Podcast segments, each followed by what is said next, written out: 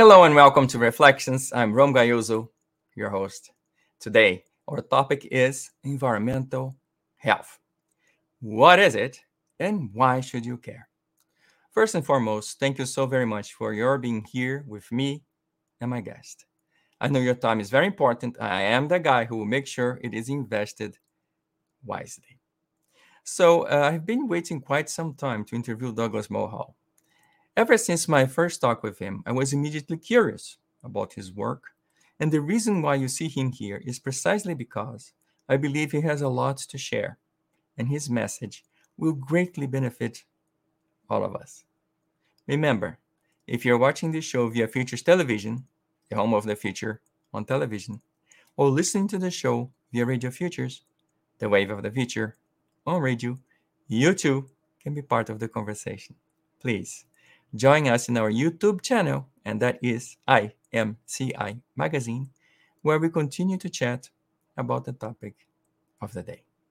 So let's get going. My guest today is Douglas Mulhall, environmental health expert, and together we will explore how the environment affects our heart health. In addition to that, we'll go over some of the latest discoveries and his upcoming book, The Nature of Longevity. Well, without further ado, it's time for us to welcome Douglas Mulhall to the show. How are you doing today, Douglas?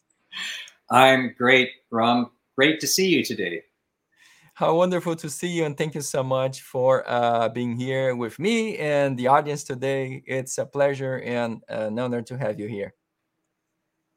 Hello to everybody. Yeah. So uh, we are live on LinkedIn, Facebook, and Twitch. So thank you for joining us today. Well, let's let's get going, and I want to start at the top. So there are hundreds of books about health and about keeping your heart healthy uh, but your book has a new take on all of this. So, what is it that people will gain from tuning in today? In other words, what is in it for them? Rom, people always remember stories, and um, I actually start off uh, the book uh, with this story that pretty well applies to uh, people at almost every age. This is the story of Peter Bartelli, who was a commercial pilot. He'd been flying for many, many years. And, uh, you know, pilots kind of retire early. Uh, they have that, that luxury. And uh, about three or four years before Peter's retirement, he flunked his stress test. Well, for anyone who knows anything about commercial pilots, when you flunk your stress test, you're grounded. And that's exactly what happened to Peter. Uh, the FAA grounded him and they told him that he wouldn't fly again. The problem was he'd had a stent, a little pipe put in uh, one of his arteries uh, because it, it, had become blocked, and it had blocked uh, again. And putting in another stent just simply wasn't going to work because that was too many stents, and the FAA uh, didn't allow that. So he was basically they told him he was finished. So Peter went to uh, his new cardiologist because uh, he didn't like the answers he was getting from his old one and his new cardiologist proposed taking, at that time, what was seen as an experimental uh, uh product. It was called Nanobac TX. It's made by Nanobiotech uh, Pharma. And um, I don't have any shares in the company, so I'm not promoting it. Uh, this is just what his cardiologist had uh, recommended for him. And he, he took the product for a few months. And when he went back and took his stress test, he passed it with flying colors. And the FAA doctors who looked at it thought there must have been a mistake on the previous diagnosis because they, they couldn't find uh, any blockage. The result of that was that Peter Bartelli flew commercially for another 10 years and he flew uh, recreationally after that for uh, many, many years. And I talked to Pete just a few weeks ago, and he's still driving his car around the track at Sebring. Um, so, you know, he's still uh, very active. This is a really remarkable story. It, it just shows that if you're prepared to think outside of the box, uh, you can really get things done. And, and I want to emphasize here, uh, Ram, just for viewers, I'm not a doctor. Um, this is this is not medical advice. Uh, what I'm doing here is relaying the stories that other physicians and patients have told me, and that's one of the more impressive ones. But Peter Bartelli is by no means alone. There are hundreds of stories like his. How wonderful. So, you know, I always heard that, you know, heart problems, you know, high blood pressure, you know, memory loss, they were like old age related. Uh, but in your work, you kind of explained that those start at a very early age. So, how does that happen? And what has the environment to do with all of that? You know, it's strange, but old age starts from birth. Now, what do I mean when I say that? Well, your body has a very strange habit. It's, it's just the way that we're all uh, built. And this habit is known as the inflammatory response or inflammation. Everybody knows about inflammation. It's really good for you in the short run. Uh, if you get an infection or you get an injury, of course, it, it helps you uh, repair the tissue. And so inflammation is, is really good in that respect. Problem is, if the attacks from the environment continue on you, which, regardless of whether they're bad diet or infection uh, or metals, and we'll be talking about that in a moment, uh, this inflammatory response turns on you. Your, your whole system turns against you. And the result is that you end up with chronic inflammation, which starts all kinds of nasty processes, including hardening of your arteries. Now, when does it start happening? Well, autopsies of very young children, of teenagers, of war veterans uh, who died at a relatively young age, all show fatty streaks in their arteries. So this process is starting right from the get-go. And that's there's a very simple reason for it. And that is that your environment uh, has things in it which begin attacking you from uh, the day that you're born. Well, I wanted to stay on that topic a little bit. So, the subtitle of your book talks about how we can be protected from the environment attacking us. That's kind of weird because most people, you know, especially today when everybody worries about how we are attacking the environment instead of the other way around. So, what is this about, this environmental attack? Well, you know, I've worked on environmental health uh, for many, many years, more years than I would care to say. And uh, so when I say this also to my colleagues, uh, some of them are a little bit surprised because the mantra today is Mother Nature. You know, nature's good for us. And oh, aren't we doing bad things to Mother Nature? But actually, if you look at history, it's uh, it's it's it's that, and it's also the reverse. Uh, I call it the Dr. Jekyll and Mr. Hyde uh, syndrome. So Mother Nature is not our mother; it's our teacher nature can do really good things for us and we rely on it uh, for our survival, but it can turn around and kill us at the same time. And just to give you one example, it wasn't so long ago, only 100 years ago in some countries, that up to half of all children were dying before the age of 10 due to environmental problems like uh, infections. So this is not nice Mother Nature uh, you, you really have to learn to live with and respect nature, but not call it your mother uh, all the time. So nature has this double-edged sword. And that's what provokes this chronic inflammatory response that I was just talking.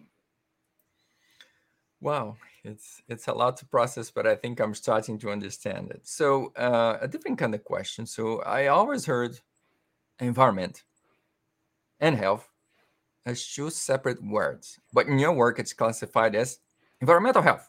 Right. Two words together. What is environmental health? It's actually really simple. It's improving the impacts that the environment has on your health, quite simply. Now, um, historically, it was the opposite, and that was it was trying to figure out the nasty things that the environment does to you. And it started with what a lot of people know is uh, called occupational health. So that happened because people started, you know, working in factories and under horrible conditions, and of course the environment there was terrible. They started getting lung diseases, heart diseases, injuries, all kinds of things. So this the the, the profession of environmental health came out of this this occupational uh, health uh, study. Occupational health then moved out of the factory and into areas like, for example, firefighting, because firefighters were going into toxic environments where there was a lot of smoke. And under that level of stress, a lot of them were having heart attacks. And so they were brought into this occupational health uh, mold, but that also brought in the whole area of cardiovascular uh, disease therapy. And then after that, uh, this expanded into the home and office because in the 1970s, we started get, getting something called sick building syndrome. A lot of people might remember Legionnaire's disease, which is still around. That's because uh, we got really efficient with energy in buildings. Uh, we sort of closed them all up. And the result of that is that the indoor air quality is up to eight times worse than outdoor air quality. So environmental health has expanded, expanded, and expanded to cover these really broad areas. The strange thing is that most healthcare professionals have very little or no training in environmental health. It's seen as a niche, a specialty uh, over here, and especially cardiologists don't have environmental health training, which is really kind of weird when you think about it because uh, for hundreds of years, it has been known and, and said quite clearly that environment is one of the major causes of chronic uh, disease. So, environmental health is designed to deal with that. The good news is that more and more physicians and healthcare professionals are starting to pay attention to this. So, it is moving upwards. Yeah, and I think nowadays we have to worry about so many things. So, um, so we had the uh, asbestos right in the homes and then of course we have to worry about air quality like in the megalopolis like you know beijing or new york where the air quality you know at days i'm, I'm in phoenix so there there's there are days here we call no burn because you can't burn anything yeah. you can't even see the other side of the valley so there's a yeah. bunch of stuff well uh, just just to you know to remark on what you said uh, we can live in fear all of our lives and and mm-hmm. look at all the horrible things that are you know happening to us. But uh, my profession, what I do is we turn that on its head and say, well, instead of trying to minimize our bad impacts or worry about all the bad things we're doing, what are the positive things we're doing and how can we translate that to our health? And this is a really important difference mindset than, oh, aren't things awful? So that's what we really uh, try and focus on.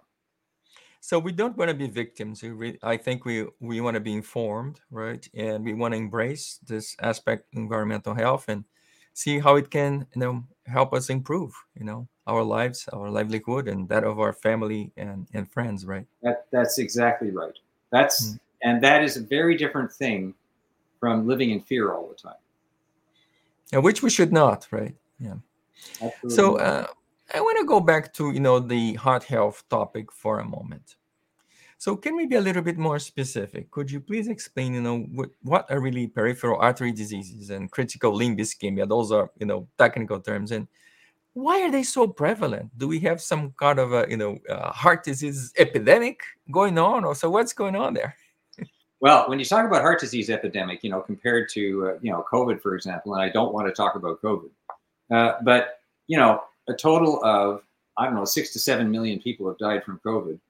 Uh, every day, up to 49,000 people die from heart disease. So, in the same period that those people died from COVID, uh, somewhere in the neighborhood of 50 plus million people uh, died from heart disease. So, where is the pandemic here? Uh, you know, this is, and and by the way, most of the people that died uh, from COVID uh, did so due to complications from cardiovascular disease. So it's a double whammy that uh, that you have uh, there. So you know that's that's sort of when you're talking about the definition of uh, of an epidemic. So why is this happening? Well, first of all, uh, I'm going to get into this a little later, but historically, this is not this is not unusual. It just so happens that we're living longer, so we're more prone now to to heart disease. But people have always been dying from heart disease. Uh, the record shows this. Uh, Egyptian mummies from 5,000 years ago uh, showed white, uh, powdery substance known as calcification in their arteries uh, from our cardiovascular disease.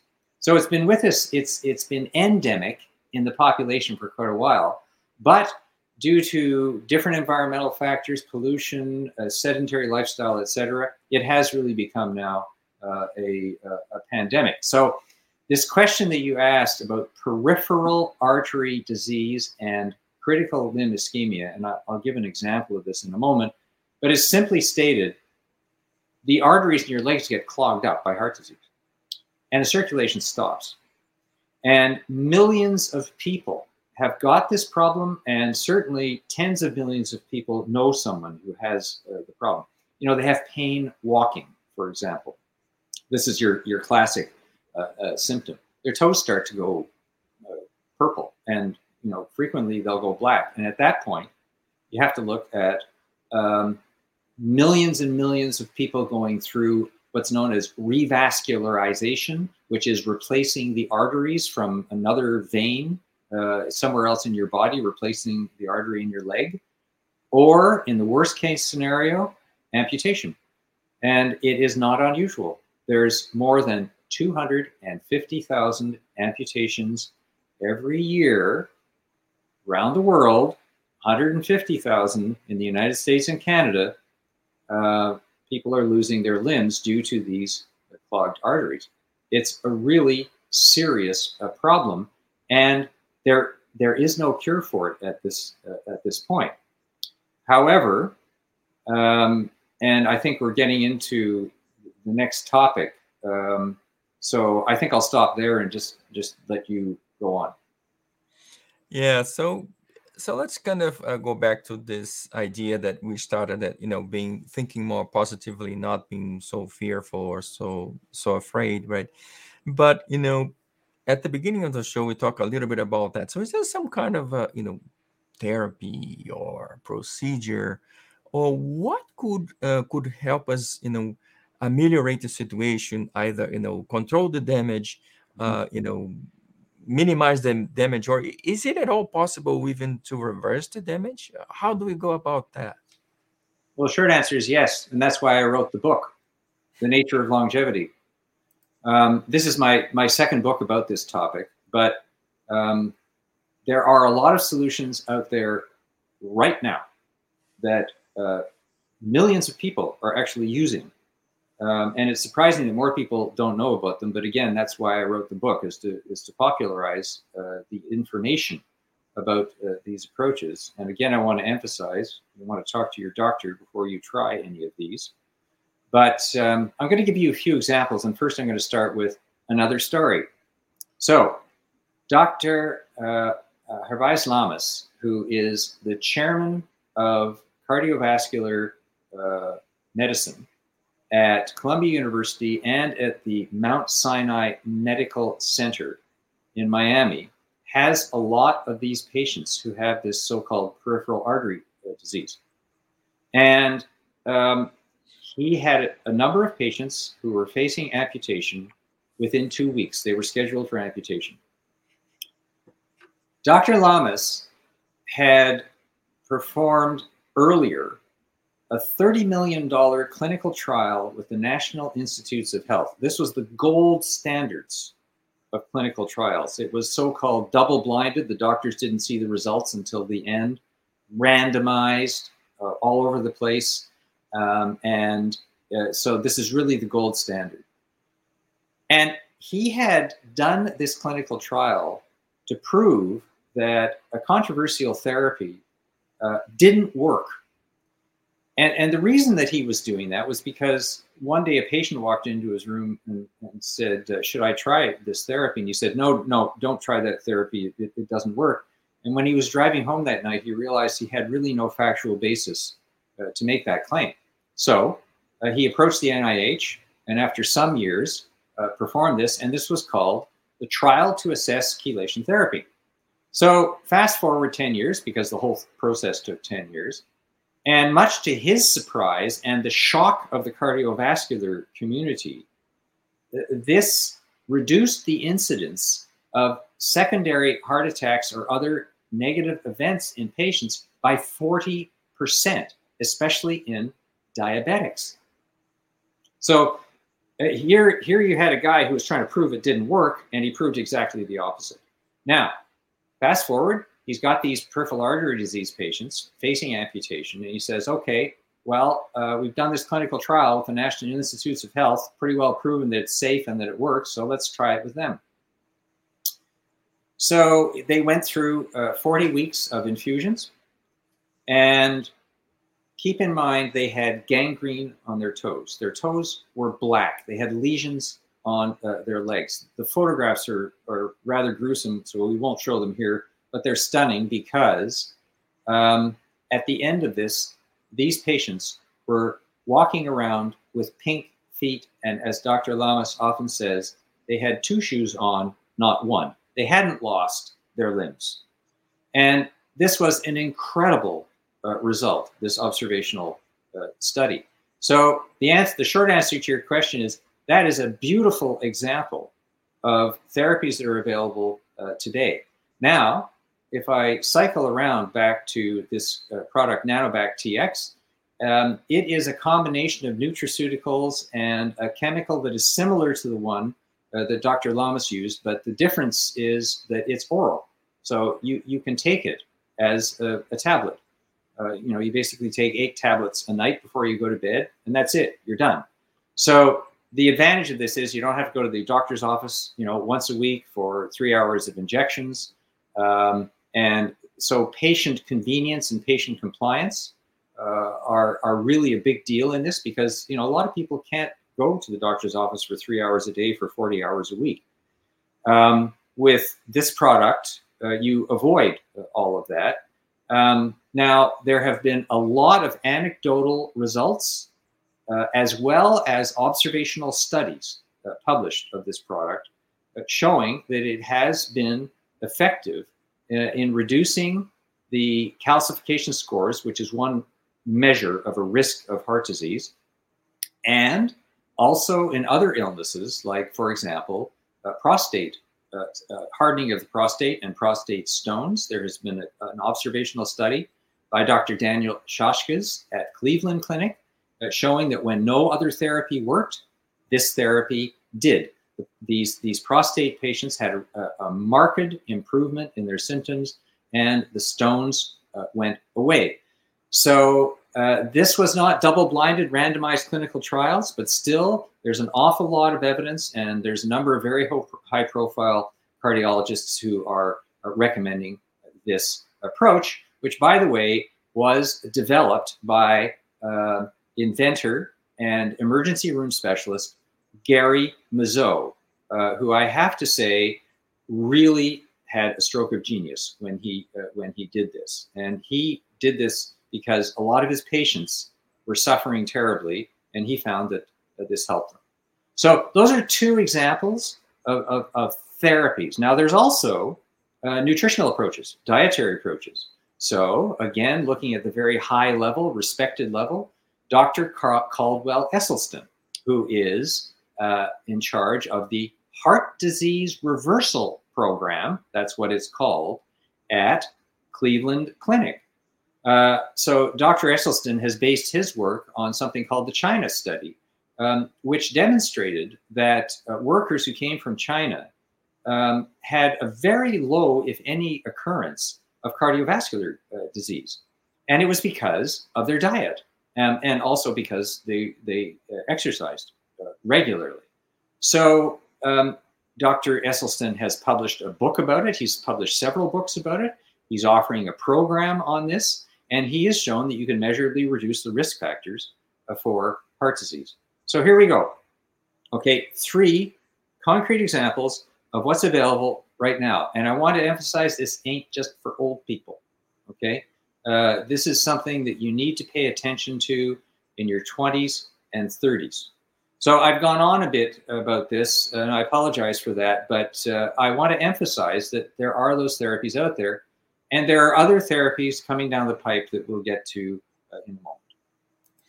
Wonderful. So we're getting a few questions. I will pick at least one. Uh, so uh, we're gonna go back to this uh, idea of uh, you know heart disease being of old age, where you you're explaining actually, and it's not. It starts at a very early age, really.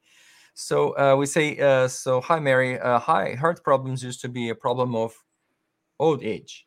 I was astonished to see that that is not true. So how can we deal with the damage caused by, say, uh, ischemia, sure, or any other damage per se? I, I, I, yeah. I, other people are asking about you know, damage caused, yeah. uh, and if you could explain, I'm sorry, uh, artery calcification or hardening, what's that? Well, uh, let me explain about ischemia, okay, and then I'll and then I'll I'll use that to describe this calcification thing that you've uh, you've just mentioned. First of all, I really like the way that Mary has phrased this question: the damage caused by ischemia. None of these therapies are cures, but they do have a very positive impact on the damage, which is what you want to get rid of. So, I like the way that you put that question. It's it's it's very exact. Now, just to reiterate, ischemia is the blocking of your arteries. So critical limb ischemia is ischemia of uh, the limbs and, and this, this blockage. And uh, the simple answer to your question is that the three methods that I just described, so the intravenous uh, uh chelation that is used by uh, uh, Dr. Lamas' team and by many, many other uh, physicians across uh, North America. It's available in, in most states across the United States. Um, that's intravenous. Um, the, uh, the oral uh, nutraceutical uh, combination therapy uh, developed by Gary Mezo called Nanobac TX by Na- Nanobiotech Pharma. Um, and um, the reverse heart disease regime done at, at Cleveland Clinic. These all have been shown to have positive effects on uh, critical limb ischemia. And on my website, which is uh, calcify.com, that's C A L C I F Y, um, I've got the information actually about where you can find out uh, more about those. So you, you, can always go to the website and find out. And of course, in the in in um, the nature of longevity, which is uh, coming out uh, later this year, um, I also have uh, an, an, annex which uh, provides more of that uh, of that information. Yeah, there was. I mean, several people are asking a similar question, but you know, it was a follow up saying. So, so you mentioned treatment. So, is there a treatment or some sort of treatment? So, there's some direction uh, and some treatment available. People are not abandoned at their own luck. Yeah, that's correct. And I want to emphasize also that um, I don't provide this treatment. This treatment is provided by by cardiologists and by other uh, physicians. Uh, Dr. Jim Roberts uh, in Toledo, Ohio, has a practice, and I highly recommend his website, uh, which is heartfixer.com.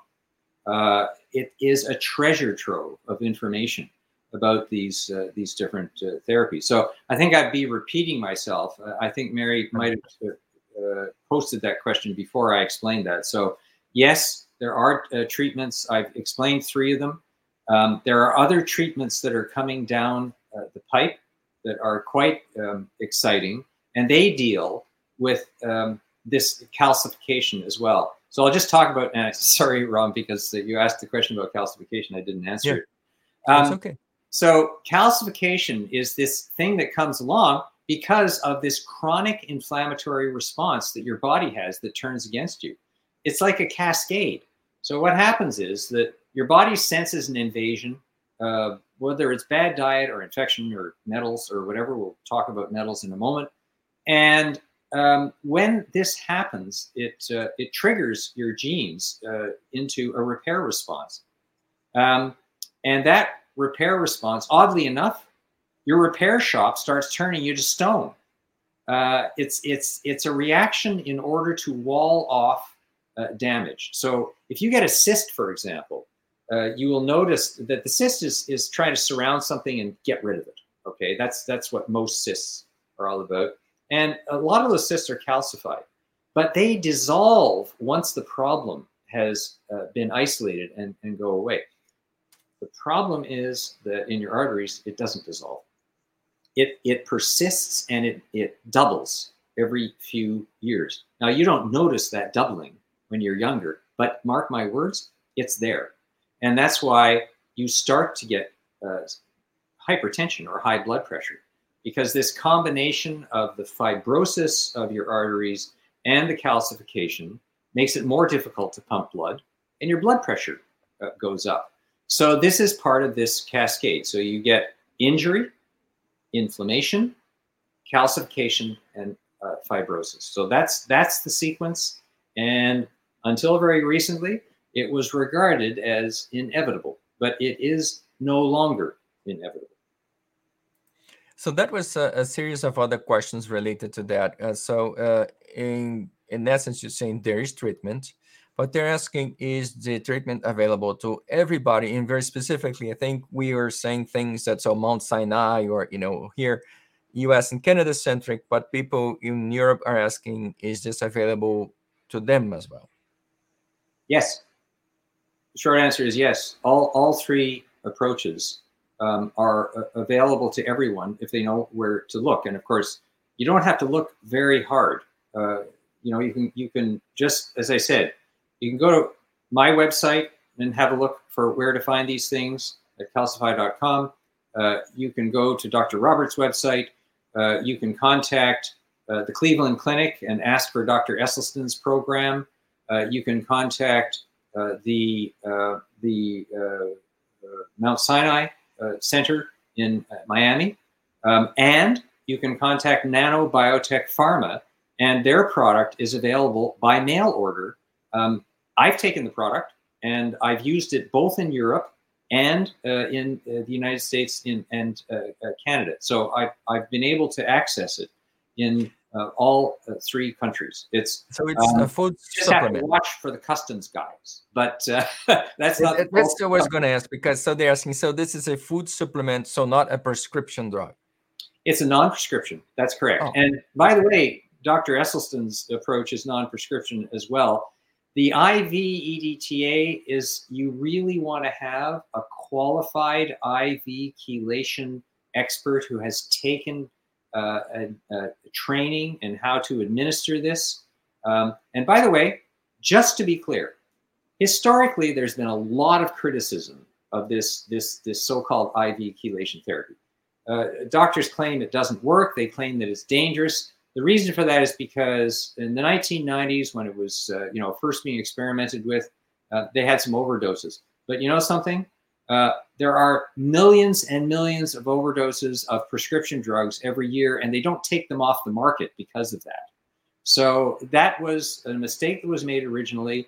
And if you have a qualified physician administering this, it is, according to them, perfectly uh, safe. But you do need to have a qualified technician and physician um, administering this. I just want to emphasize that. And something else. Yes. Um, this is by no means would I advise discontinuing your existing meds. These therapies have all been used with current cardiovascular meds. And as far as I know, what has been reported to me by these physicians, there have been no ill side effects, uh, no uh, negative crossover between these two. But again, every individual is different. And so you just need to ask your doctor. So, what is IV EDTA? Ah, okay. Well, EDTA is um, oddly enough, it's a food additive. It's used in the thousands of tons every year. So that's how dangerous it is. Um, but uh, of course, and so you we're consuming it all the time in foodstuffs. It's used as a food preservative. Um, but of course, when you put it into like anything else, uh, you know, you shoot it into your arteries. It's it's a different story. So you know, you have to be careful. Um, EDTA is um, a distant relative of vinegar, and uh, it's it's really based on on nature uh, because there's a lot of natural chelators, uh, things that remove toxins uh, and and metals from your blood and from your uh, tissue. The problem is they're not concentrated enough. So when this stuff when this stuff builds up in you, you need a more concentrated form in order to get at it. And that is why EDTA uh, was uh, invented, uh, oh, many, many years ago, decades ago. Um, and I won't even try and pronounce the long chemical name of it. You know, people don't. You can look it up. People don't really need to know it for uh, the purposes of this program. So um, this is known to grab. Chelate means uh, to grab. So it grabs a metal molecule. And by the way, calcium is a metal. Most people don't know that. It grabs the metal, it pulls it out, it goes into your bloodstream, and it's excreted through the kidneys. That's how the, uh, the, process works. So follow-up questions. So uh, you mentioned calcification. You're talking about the heart, but they're saying, well, so this calcification seems to be a big problem. So it's not only happening in the heart; it's happening in other organs, and we should pay attention to that. Uh, yeah. I, I, again, in the book, there's a, a, big long appendix describing all the illnesses uh, where calcification is found. Sometimes calcification comes along after a disease starts, but in cardiovascular disease, contrary to common wisdom, it starts very early. And these tiny, these are nanometer size. We're talking about a thousandth the, the width of a human hair. These calcified crystals are very dangerous. They are the things that destabilize plaque.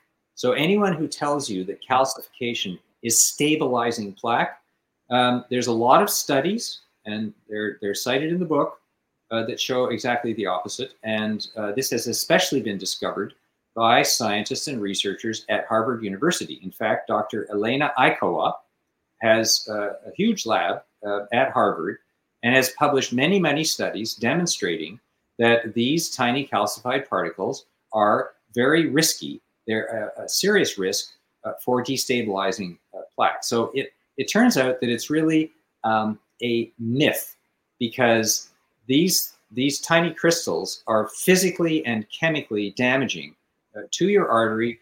And imagine if you try and patch a flexible hose with concrete. Does that make sense? Well, that's what your body, unfortunately, is trying to do. So if anyone tries to tell you that patching a hose with concrete uh, stabilizes it, well, where the concrete meets the hose, guess what happened? It cracks off, and that's exactly what happens uh, with uh, with calcification. Does that happen in our brain too? Absolutely, because your brain is fed by your arteries. And uh, so dementia is closely associated uh, with uh, um, calcification because as your ar- arteries get harder, um, you start to have problems because the blood is not circulating as well. And then if your neurons start to calcify, well, picture, you know, sort of picture this you've got a neuron, two neurons, and the signals are flying between them. You put uh, calcium phosphate in between, uh, you're not going to get very good communication between those neurons. So yes, it's a huge problem uh, for uh, in, in, in, the case of, of dementia. So in your in your studies, or did you find any other uh, medical analysis that explains? So if you fight the calcification, it helps the heart, but does it really help the brain as well, brain health?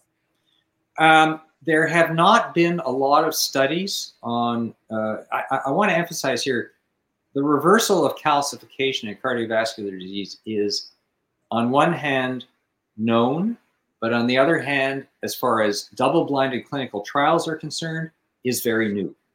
Um, uh, so there's you know there's not a lot of double uh, randomized blinded clinical studies um, that address this uh, topic yet. There's one new drug um, called SNF 472, that's just a code name, uh, by a company called Sanifit that was just bought by a big pharmaceuticals company. Uh, it's a natural fertilizer, basically. And uh, it has been shown to slow uh, the development of this calcification. This is going to be the first anti calcification drug on the market. It's gone through phase two clinical trials. Uh, it was invented by uh, a group headed up by Juan Perello uh, in uh, in Spain, um, actually in, in, in the in the Balearic Islands in Spain, and um, this is going to be the first one going into going into the clinic. And there you have these double randomized clinical trials that show uh, the prevention or slowing of the calcification. So you know it's a very it's a very new territory and we don't want to focus too much on calcification only because it's all about your general heart health as well. So these approaches that I was discussing don't simply target calcification. I mean, Dr. Lamas, his his group didn't focus on calcification at all. Um, they focused on something else, and I think we'll get to that. Uh, your next point, uh, Rom, is uh, heavy metals. So why don't we talk about that for a moment? Actually, that uh, there are several questions here about uh, heavy metals. I was going to uh, rephrase them because people are concerned that I think perhaps I uh, use some of the words asbestos and other things. But in the book, you actually talk about toxic metals, right?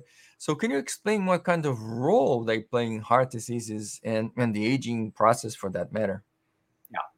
Heavy metals and toxic metals, the words are interchangeable. It's called heavy, strangely enough because it's a metal that's five times heavier than water. Don't ask me why, but that's the measure that they use. That's why it's called a heavy metal because it's five times heavier than water.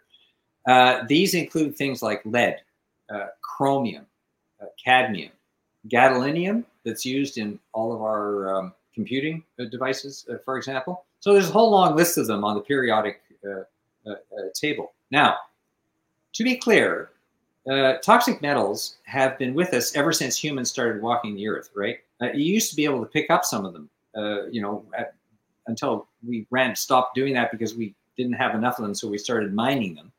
Uh, but uh, they have been in our water supply uh, forever, and they they get taken up by plants. Grains are really good at taking up heavy metals, for example.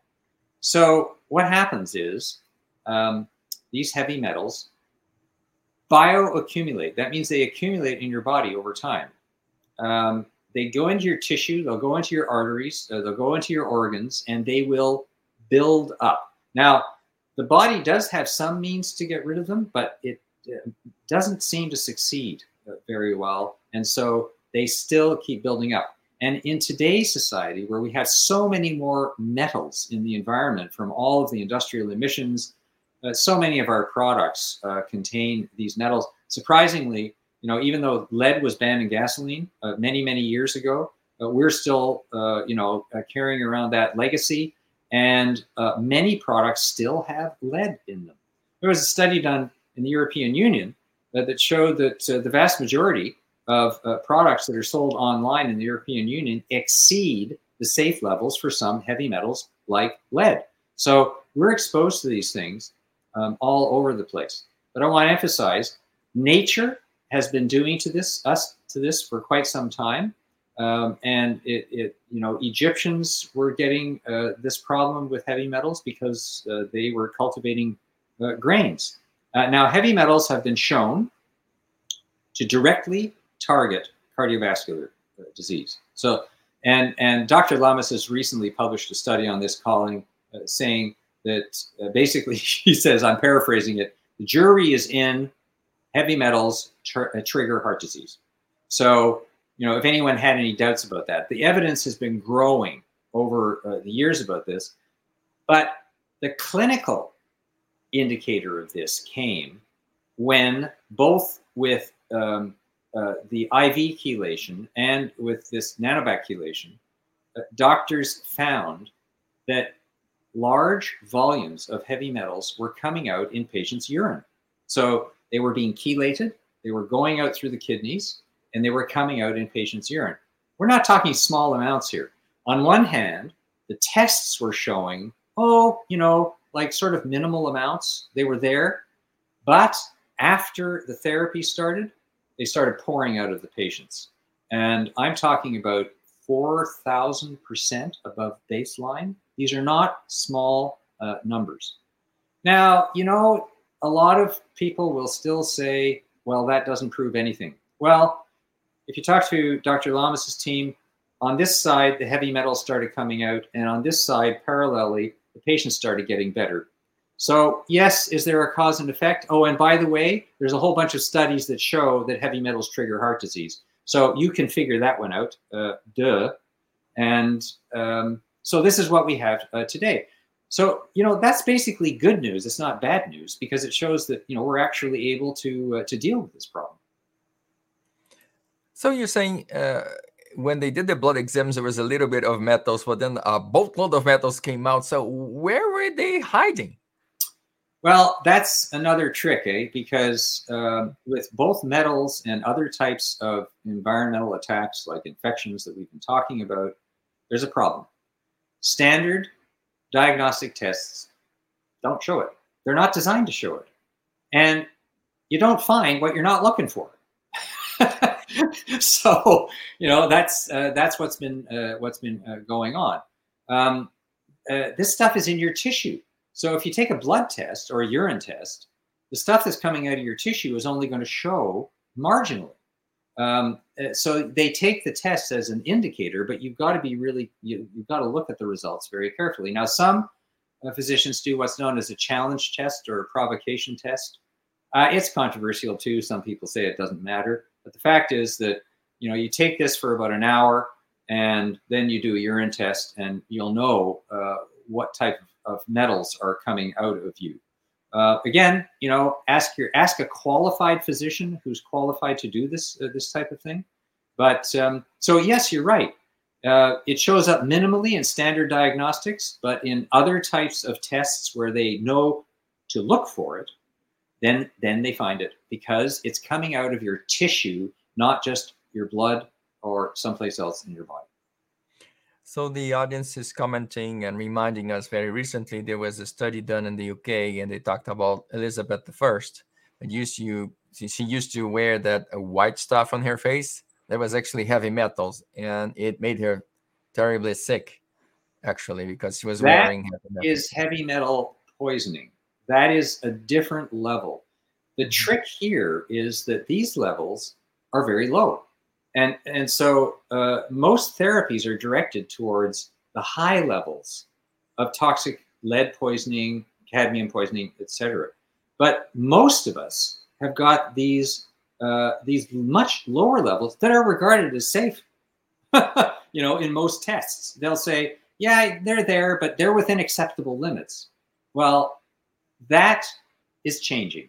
There's a, an understanding coming up now that that is not okay and that you should start addressing this in your 20s and in your 30s, not in your 50s, 60s, and 70s when you have to go through a whole, a whole lot more trouble to uh, get rid of it. And Ron, before I forget, I just want to emphasize there's other stuff coming down the pipe.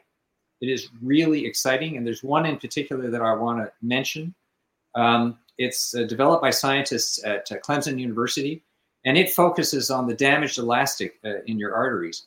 And they have been able to become very effective at removing uh, this this calcification uh, by targeting this damaged elastic in your arteries. And in the next show, we'll talk a, a lot more about that. But that was developed by Professor uh, Naren Vyavahare and Dr. Charles Rice at Clemson University. And there's a company called uh, Elastrin uh, Therapeutics. I'm a co-founder of the company, just to be transparent about it. Um, that is doing some really exciting stuff uh, in this space. But that's the future. And uh, we'll be talking about that in the next show. But again, just to be clear, oh, the blood exams just so show a little sample of what is in there. But when you start to dig deeper, then you see those massive amounts of metals that are hiding in the tissue. So that's kind of where things really are. That's where the build-up's really taking place, right? Yeah, like they say, test, don't guess. Um, and, oh. and you know, uh, there a lot of times when your normal blood tests are done, when my tests are done, you know, I, I ask for metals and they're all there. And, and you can see it says within acceptable limits. But I think it's time to rethink that. Uh, w- when you see the levels of metals coming out of these critical limb ischemia patients and the patients getting better, that's the point. It's the first time that we've really seen this. The same thing happened with Nanobac uh, TX. Uh, there, you know, there are uh, Jim Roberts has on his website not just with Nanobac TX, but also with other products um, that are also uh, chelators. And you know, he has he has the numbers on his website. Joel Kahn uh, has got uh, some of those numbers as well. He's uh, probably America's best known plant based cardiologist. So this isn't limited to you know a bunch of way out uh, people who are on the fringe these are mainstream integrative cardiologists. So I wanted to kind of go back and talk a little bit about inflammation and, and infection. So I wanted to kind of dig a little bit deeper. We all heard about infections and really no we, we don't want to talk about it anymore because of you know, the COVID, the monkeypox, whatever. But in the book, you kind of uh, look at infection in a different kind of way, right? And you you say it, it helps to slow down the aging process. How does that work? Okay, let's start from the top. It's not any one infection. It's something called the total pathogen load or total stress load. Total pathogen load is is is the total number of low grade infections uh, that are are going on in your body, and a lot of it you, you don't even feel. You know, you don't you don't even know about. There might be some inflammatory indicators that show up, you know, in a blood test, and they, they can't quite figure out what it is, so they test for this and they test for that. But it's really the combination of all of these uh, low grade uh, infections. And I just want to give you uh, one example of why infection is uh, uh, so important in, in triggering chronic disease. So everyone's heard about stomach ulcers. Well, and everyone's heard that, you know, through combination drugs, they can now be cured. Well, in the 1980s, uh, it was regarded as a stress related disease. Stress was causing stomach ulcers. Um, well, it turns out that wasn't quite right. Um, a couple of physicians uh, discovered that in all of their patients, uh, there was uh, an infectious bacteria in the lining of their stomachs, and that bacterium was called Helicobacter pylori, or H. pylori for short. And when they treated uh, their patients for H. pylori with uh, antibiotics, the patients got better. And uh, through this, they were able to prove uh, that Helicobacter pylori was the main cause of these uh, stomach ulcers. Now, what do you think happened when they published this uh, information? You could hear a pin drop. Uh, there was uh, no response from the standard uh, medical care community. Uh, some people called them quacks. Dr. Marshall, Barry Marshall, who was one of the physicians, was attacked viciously by the, the community. Um, strangely enough, 20 years later, he was awarded the Nobel Prize for the discovery and the treatment of stomach of the cause of stomach ulcers. So here you have a situation where infection was identified as um, a cause of a chronic uh, condition. Uh, the doctors were ridiculed for it, but turns out in the end, yes, it was true. Now, what was really interesting was about 10 years later, it was discovered that H. pylori also plays a role in triggering heart disease. And this is one of many infections that has been identified as playing a role. Uh, any individual infection, there's never been a burning bush or a smoking gun that shows this infection uh, causes heart disease. You know, it's more a group of infections, this total pathogen load. And for that, you've got to test for them. Well, if you're not testing for them and you're not looking for them, you're not going to find them. So most standard diagnostics simply don't find this uh, this stuff. You've really got to focus on looking for them. This also applies to illnesses like um, uh, Alzheimer's, for example. You've seen the recent scandal uh, that uh, uh, Alzheimer's, the this so-called cause of this plaque uh, was misrepresented. It looks like they, the jury's still out of, on it, but the focus on getting rid of that plaque has resulted in billions and billions of dollars of expenditures on clinical trials and drugs that didn't work. They simply didn't work. And now, and the people who were talking about maybe we should be looking at infection weren't getting funded as a result. Well, hopefully that's going to change now um, because um, there have been a number of uh, mouth infections that have been found in a large degree of, uh, you know, up to 95%, 99% of Alzheimer's patients. That's not to say that's the burning bush and that's the cause. But in a clinical trial, most recently in pre Alzheimer's patients, when one of those was targeted, uh, cognitive scores improved. So that's the first indication that uh, infection might be playing a causative role in, uh, in Alzheimer's. So Low grade infections are something to pay attention to, and they are not on the radar of most standard diagnostics and therapies. So we have a long way to go uh, in introducing this. Now, having said all of that, Ron, it's getting better. Uh, the, the community is looking at this. So I don't want to make it seem like, oh, no one's doing anything about it. People are doing things about it, but you have to look because it's still not in, you know, it's not embedded in the standard uh, medical practice. Well, um, we certainly have a lot more to talk about. So I guess I only have time for one one final question here. So what is epigenetics? Ah, epigenetics, right. I call it epic genetics because of its huge influence on everything that's alive. So everyone's heard of genetics. So genetics is, you know, the study of your genes and of your uh, DNA. And um, genetic therapies, which is known as gene splicing. Some people have heard of this thing called CRISPR, where they're snipping pieces off of genes. So this is called uh, gene editing. Well, the problem with gene editing is it's like a box of chocolates. You can never tell what you're going to get. And so when you push in here, you know, something pushes out over there. So, and it's a permanent change eh, in a lot of cases. Now, epigenetics is something different. Epigenetics is changing the way that genes behave without changing the genes themselves. It's the on off switch for your genes. So we can actually get these genes to turn on and off with certain types of, of therapy and certain diets as well, and certain habits like exercise. We can turn these genes on and off. That is an epigenetic impact, and it has one fantastic advantage it's usually reversible, whereas gene editing is not. Now, gene editing and epigenetics are starting to cross a little bit with each other, but we'll get into the science of that uh, in the next uh, in the next program. So that's epigenetics. It's really exciting. It's one of the fastest growing uh, sciences in medicine, and there are a number of epigenetic therapies that are already entering clinical trials. So it's very very exciting area. It's the nature of longevity. Wonderful. Well, I saw just bits and pieces, but uh, when can we read The Nature of Longevity? When is the book coming out?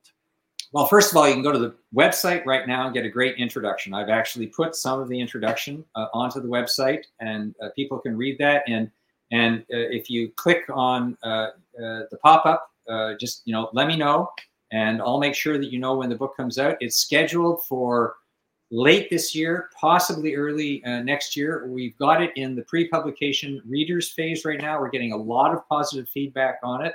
but you know, you want to get it right before you get it out there. And that's what we're in the process of doing right now. But don't let that stop you. Uh, it's going to be available everywhere. It'll be on Amazon and uh, it'll be uh, in electronic copy and uh, available on demand in, uh, in soft and hardcover. Uh, but if you want to get a flavor for it, go to the website at calcify.com, C A L C I F Y.com. And the name of the site is the nature of longevity and it's also natureoflongevity.com but that's a bit long so i shortened it to calcify.com wonderful. Well uh, we've talked a lot about you know this this topic today so many exciting topics and stuff that your book covers right? So in our next show we'll be talking more about how the science of all of this works in plain words you know so we'll be Rob, talking about just before just before I go any further. Thank you for doing this. Thank you for having the foresight to do it. Uh, you're a hero, you know, and I really appreciate you taking uh, the focus onto this. Well, thank you so much because you know uh, when we started talking about and we had the private conversation, I said, "Oh my gosh, there's so much stuff that I have to learn, right?" And then I thought about not just me. I mean, that's the reason why I do those programs. Is what about the other people? Well, we didn't hear about, you know, we always thought this was an old age problem. Old people got this. And you say, no, no, that's not true. Uh, we didn't think about early. old age starts early. I love old that. starts early. But to yeah. emphasize, eh, always ask your doctor. So inform yourself. Mm-hmm. The steps are inform yourself, ask your doctor, then act based on that. So don't take it for, I'm not a doctor. Uh, you know, you, you have to be aware of that but I, I, this is the information that has been provided to me by these experts. Wonderful. We we had such a wonderful conversation today. Thank you so much for your time today. You know, and folks, we're really just scratching the surface here. We can certainly continue this conversation, but I'm afraid this is really all the time we have for today. Again, please visit www.natureoflongevity.com or calcify.com for more information on environmental health. So just before we go, uh, again, thank you so very much. I wanted to say uh, a few words about upcoming shows. Uh, well, uh, we're going to have Jerome Glenn talking about the state of the future. We'll continue on the issues of technology, metaverse, and sustainability, and many interesting events coming up from the Institute of Competitive Intelligence in Frankfurt, and of course, uh, Frost and Sullivan. Again, I wanted to thank you so very much for your time today, for being here with me in Douglas. I hope we will continue this conversation in our YouTube channel. Feel free to reach out to me, the host, via any one of the channels Facebook, Twitter, YouTube, Twitch. Uh, I will be there. And I know where Douglas is, so I, I will get a hold of him and I'll ask him the questions. So, again, thank you so much. And I'm going to leave you with our institutional message. See you next time.